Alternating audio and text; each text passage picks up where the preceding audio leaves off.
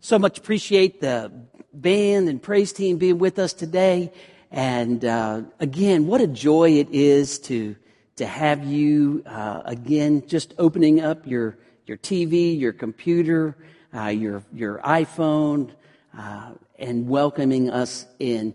It's a lot better today. The last few weeks I've been singing to myself as I've come up to preach, and uh, what a what a great joy to have uh, this group with us today to lead us in worship.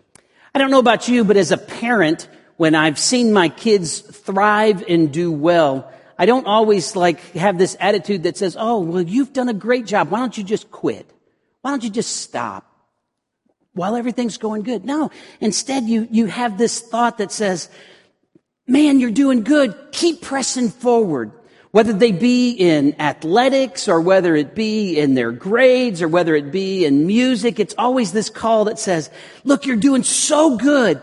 Keep pressing forward. And as we think about Paul and his relationship with the church at Ephesus, he looks at them and says, you guys are doing good, but, but I want you to keep pressing on so that you know God more, that you seek God's heart and that you trust his power to live out the life that he has for you so that you can be all that you can be for him and impact as many lives before you get to heaven. And that is the theme and thought of his prayer for that church in Ephesians chapter 1. So if you have your Bible at home, take it. Ephesians chapter 1. We're going to pick up in verse number 15. We're going to read through verse number 20, but keep your Bible open because we're going to make reference down to verse number 23. Ephesians chapter 1, pick up in verse number 15. Therefore I also, after I heard of your faith in the Lord Jesus and your love for all the saints, do not cease to give thanks for you, making mention of you in my prayers, that the God of our Lord Jesus Christ, the Father of glory, may give you the spirit of wisdom and revelation and the knowledge of him, the eyes of your understanding being enlightened, that you may know what is the hope of his calling, what are the riches of the glory of his inheritance in the saints, and what is the exceeding greatness of his power toward us who believe, according to the working of his mighty power, which he worked in Christ when he raised him from the dead and seated him at his right hand in the heavenly places. With that, let's pray. God, speak to us today. Lord, for families as they're listening today, for those couples that are in their home today, Lord, for those that are, are just listening and, and longing to hear a word from you today.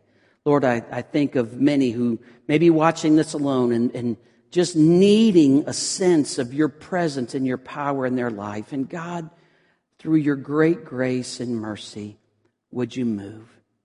Remind us of how great and wonderful you are and change us. In your name, amen. Paul loved the church at Ephesus and he shares one of the greatest passages on salvation in Ephesians chapter 1, beginning in verse number 3 all the way through verse number 14. We find this big long sentences. Paul unpacks the picture of what salvation really is. And then he begins this prayer with a, a heart of thanksgiving and love for this church. And he says, look, I, I I know you're doing good. Man, I see the love that you have and I, I'm so thankful for how God is working in your life, but I want you to press on. I want you to move forward. Over the next few weeks, our church is going to be moving forward as we again join back in corporate worship. But then as we begin to, to look at this aspect of worship and then we think about, hey, there's people without Christ that need to be reached and, and we don't want to lose that sense of mission. We want to move forward in that. There are people who need to be discipled. We want to press forward in that. And Paul is praying that these believers would not become stagnant in their faith, but that they would pray to, to move forward, to know God more, to seek His heart, and to trust His awesome power. So Paul begins his prayer with this sense of thanksgiving and love, but then he moves to the heart of his prayer in verse number 17, and he prays that these believers would know God. Notice back with me in verse number 17, where he says that the God of our Lord Jesus Christ, the Father of glory, may give you the spirit of wisdom and revelation in the knowledge of him. So God, would you show yourself through this spirit of revelation and knowledge. Would you speak to our, our, their, their minds and their hearts? And this is a prayer. He's praying, God, open up their mind to the spirit and the revelation that is before them so that they may have a greater knowledge of who you are. And isn't that the goal of our life? Paul would say in Philippians 3, I want to know him. And that's our heartbeat. God, we want to know you more, to know God. But it's interesting the names that, that are used in the beginning of verse number 17 in this prayer. He, he prays that they would know God's deity. Notice what he prays in verse number 17, that the God of our Lord Jesus Christ, the God of our Lord Jesus Christ, know his deity. What he's saying is, I pray that you would know the God of salvation, the God of our Savior who sent his son as our salvation. He is the God of our Lord Jesus Christ. He is the God of the Savior. It tells us that God sent forth his son.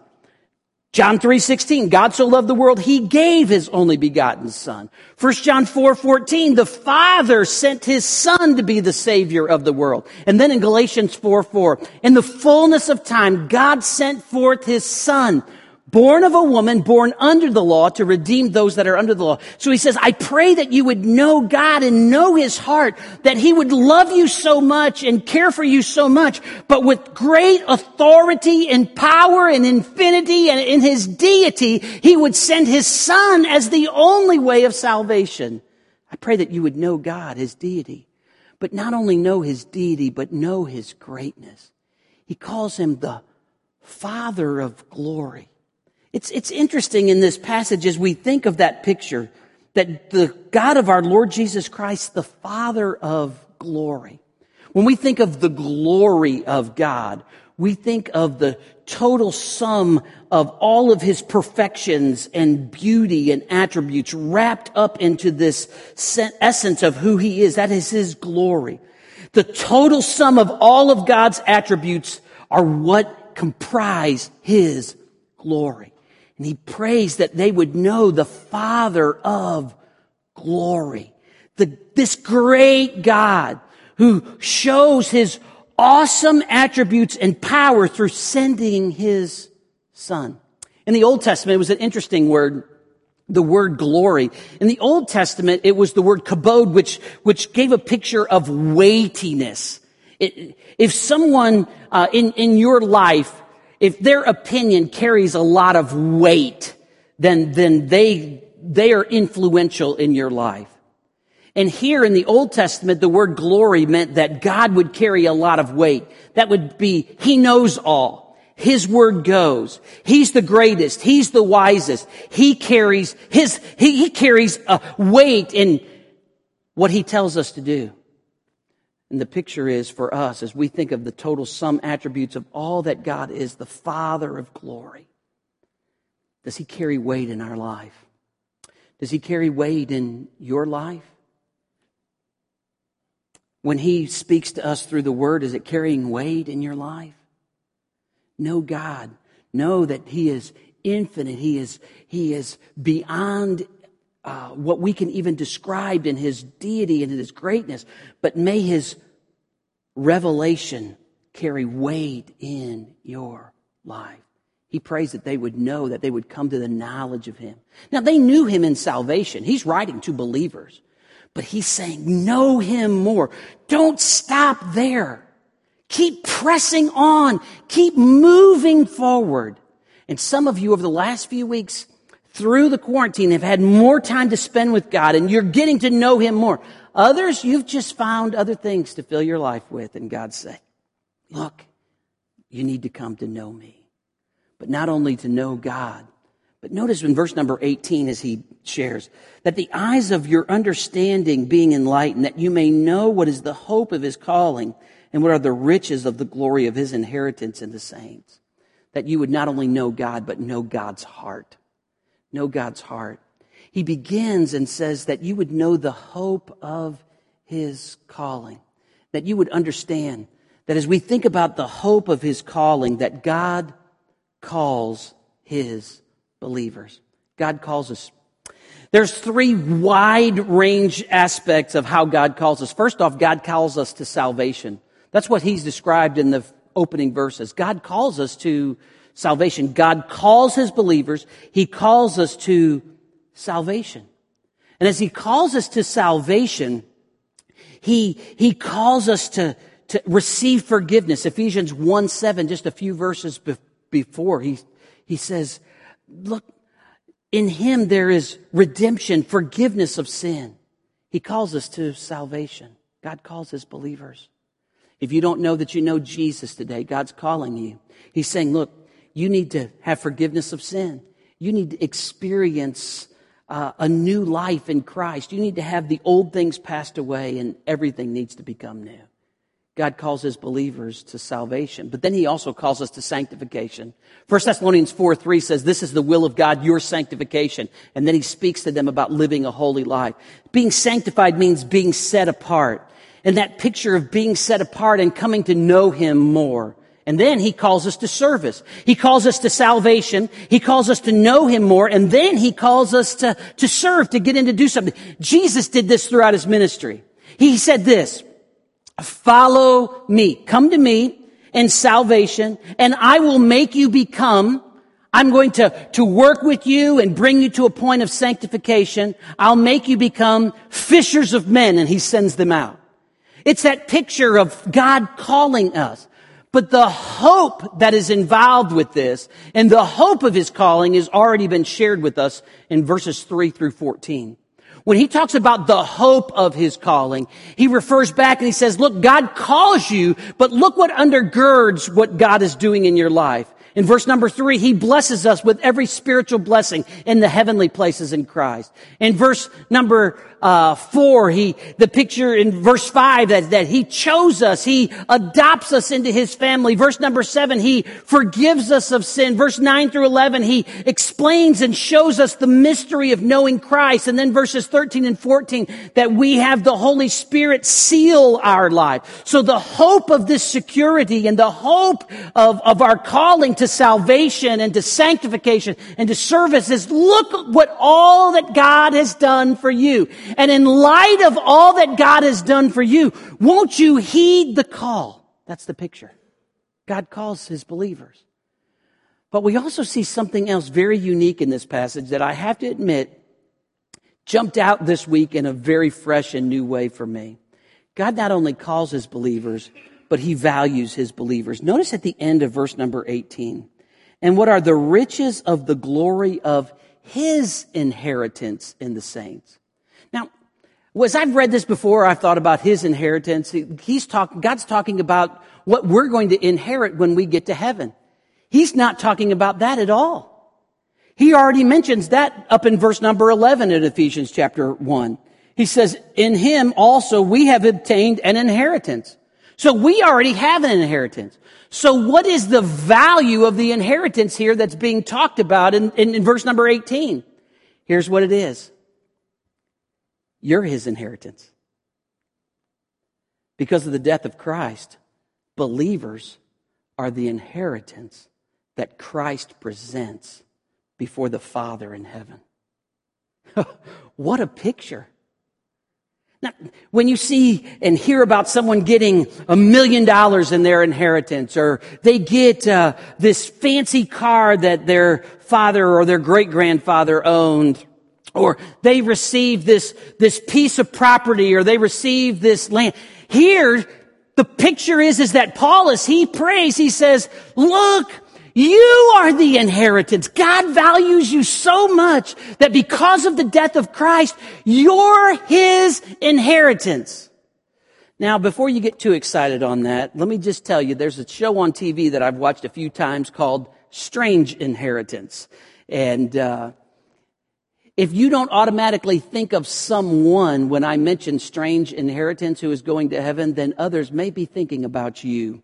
Uh, when we think about a strange inheritance, there, there's all kinds of different, different things. Scrap metal and a, a toy soldier collection and pieces of art that people didn't think were worth anything and, and all of this stuff. And here's the picture.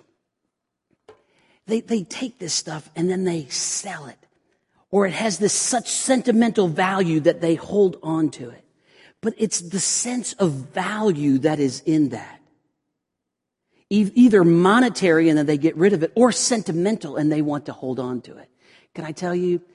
God holds on to us as his children forever because of what Jesus paid for us. And we, as his believers, are a reminder and will be a reminder for all eternity of the price that Jesus paid so that we could go to heaven. We're part of his inheritance. Hey, you might receive an inheritance one day, but when you go to heaven, you'll be part of an inheritance. This week, one of our church members, Karen Clifford, stepped into eternity. And that inheritance that Jesus paid and died for was received by God the Father. The picture is, is that God values us so much that he not only promises us an inheritance in verse number 11, but he says you're part of an inheritance in verse number 18. Know God. Know God's heart. Can I tell you, God values you today. He loves you today. Don't, don't let the circumstances and the challenges around you bring question on whether God loves you or not, or whether God is with you. Those things have already been been shared and salved in scripture that Jesus loved us so much. He died on the cross for us. He promises he'll never leave us nor forsake us. He values us so much. Listen, he'll hold on to us for all eternity. And that is the picture as we know God's heart. As we know God's heart, he calls us and then receives us as part of his inheritance. Not only do we know God and know God's heart, but then Paul prays that they would know God's power, that they would know God's power. It was essential for them. Ephesus was a, was a sinful place. Ephesus was uh, a place filled with idolatry. And last year, as we were able to, to go into Ephesus and see uh, the remains of so uh, many uh, temples that were to idols, the picture is, is that they needed God's power to sustain them as they walk through their Christian life. And notice that God's power is going to rise to the occasion. God's power is demonstrated. He says in verse number 19, what is the exceeding greatness of power, of his power toward us who believe, according to the working of his mighty power. And then in verse number 20 through 23, we get a demonstration of God's power and how God showed his power to each of us. Now in the Old Testament, the great picture of God's power was the Exodus. When God brought the children of Israel out of Egypt through the Red Sea, Ultimately, they walked in the wilderness for 40 years. Then he opened up the Jordan and he brought them into the promised land. That, those were the great demonstrations of God's power. In the New Testament, the great demonstration of God's power is through raising Jesus Christ from the dead. And that's exactly what we see. God's power is demonstrated in Christ. Notice verse number 20 which he, he worked, his mighty power, which he worked in Christ when he raised him from the dead and seated him at the right hand in heavenly places. Now, God's power is demonstrated in Christ. God raised him from the dead, and this verse also tells us that he seated him at the right hand. Now, there's something interesting because Jesus brought people back to life. There was Jairus' daughter as a little girl, Jesus touched her and brought her back to life. And you know what? She went right back on with her life as a little girl. There was a, a widow in Nain who had a son in the city of Nain, and, and this little boy had died, and, and Jesus raised him from the dead right there in, at, as the funeral procession was going by. Jesus raised him from the dead, and guess what happened? He went right on with his life as a little boy, and ultimately he would die again. And in John chapter 11, we find the great story of Lazarus. as Jesus speaks to the, to the tomb and he says, Lazarus come forth. And the, the, uh, Lazarus comes walking out of the, the, the grave, uh, wrapped in his, his grave clothes. But Lazarus would, would step right back into life and he would ultimately die again. When God raised Jesus from the dead, everything changed. Because God not only raised him, but then he seated him at the right hand. This was the place of exaltation. So that in Philippians chapter 2, where God has highly exalted him and given him the name above every name, he has seated him at the right hand. Now, it doesn't stop there. Notice in verse number 20 that he seated him at the right hand in the heavenly places, far above all principality and power and might and dominion and every name that is named, not only in this age, but in, also in the age to come. And he put all things under his feet and gave him to be head over all things, which is his body, the fullness of him who fills all in all. So the picture is, is God not only raised him up, but he sits him at the right hand and says, Jesus, I'm giving you authority over everything. That's the power of God. But don't miss this. Because I, I wanted to, to, to work this backwards so that we see the demonstration of his power in verse number 20 through 23. But then now go back and look at verse number 19. And what is the exceeding greatness of his power toward us who believe according to the working of his mighty power? What is the exceeding greatness of his power toward us who believe? Then he demonstrates his power. So, so what's, what's he saying in this passage? God's power is promised to those who believe.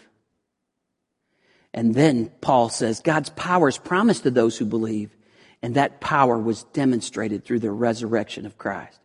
I did that backwards because I wanted you to see that great power. Now slide back. You look back now and say, this is the power that I have access to in my spiritual life. Notice what it says though toward us who believe. Now, this word believe obviously is the same word that we talk about believing in scripture. Notice in verse number 13, in him you also trusted after hearing the word of truth, the gospel of your salvation, in whom also having believed, you were sealed with the Holy Spirit of promise. That's the original belief of salvation. He's saying you believed in the past, but this word that is used in verse number 19 is a word that gives a present active sense. In other words, it's as you're living out your life, God promises that as you believe and you're moving forward in faith, that God's sufficient power will come to your aid.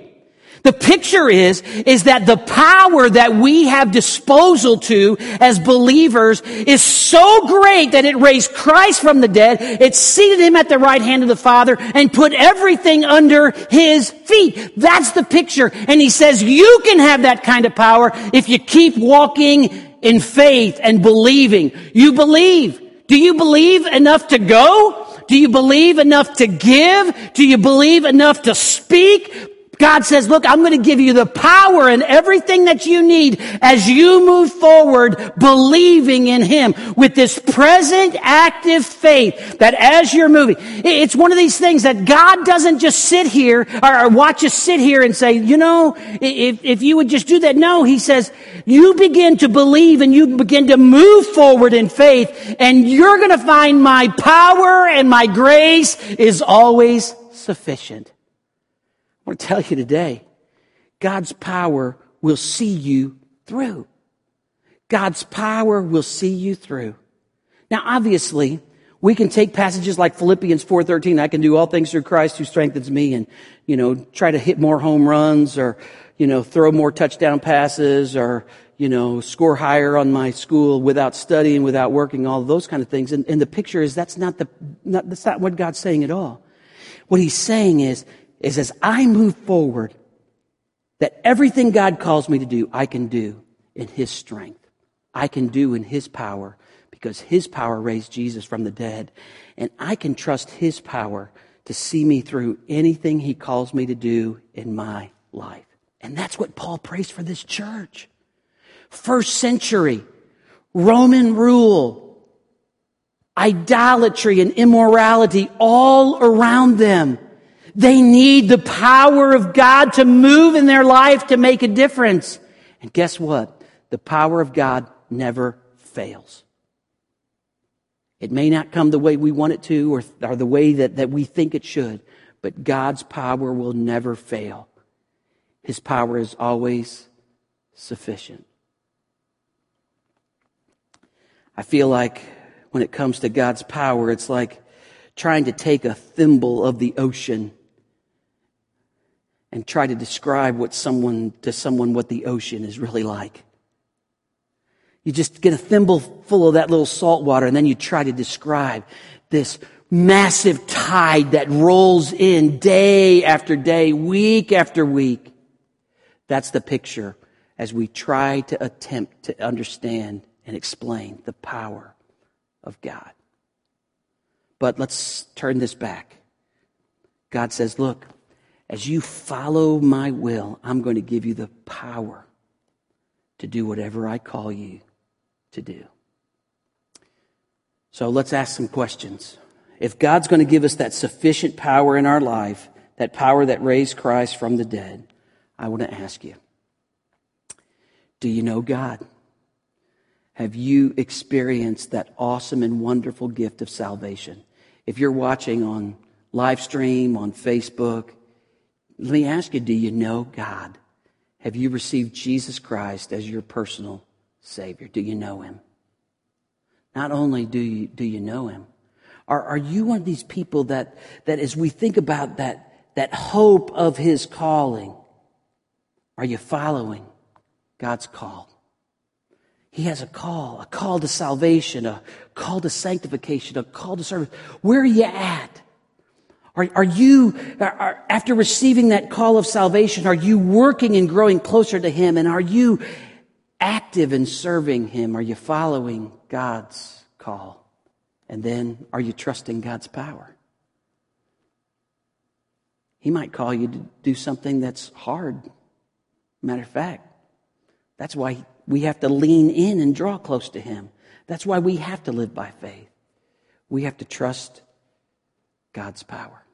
I pray today that if you don't know Jesus Christ as your Savior, that you would pray a prayer, not to me, not for our church, but for you, and say, Lord Jesus, I know that I'm a sinner, and I believe that Jesus, you died on the cross to pay the penalty for my sin and rose again. Jesus, come into my life. I turn from that life of sin and I turn to you. I pray that would be your prayer.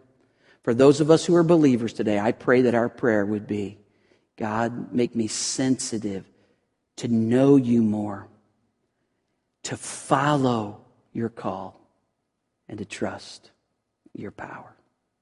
With that, we're going to take a moment and pray. I pray that you've held, held with us through this time and that God speak to you. We have an awesome and a mighty and a powerful God who wants to work in your life. He is infinite and yet he's intimate. He is all powerful and yet he's personal. God wants to work in your life. Can I take a minute and pray? And the band's going to, to come back and lead us. And then Pastor Jerry has some words at the end. I want to encourage you to, to hold on, and uh, he's going to share some words for us. Jesus, thank you. Thank you that by your great and mighty power, you sent Jesus so that we could experience salvation. And God, thank you Thank you, Lord, for the hope that we have in the calling. And Lord, thank you for your demonstration of power that's indescribable and infinite. Lord, thank you for being so good. God, speak to us today. In Jesus' name, amen.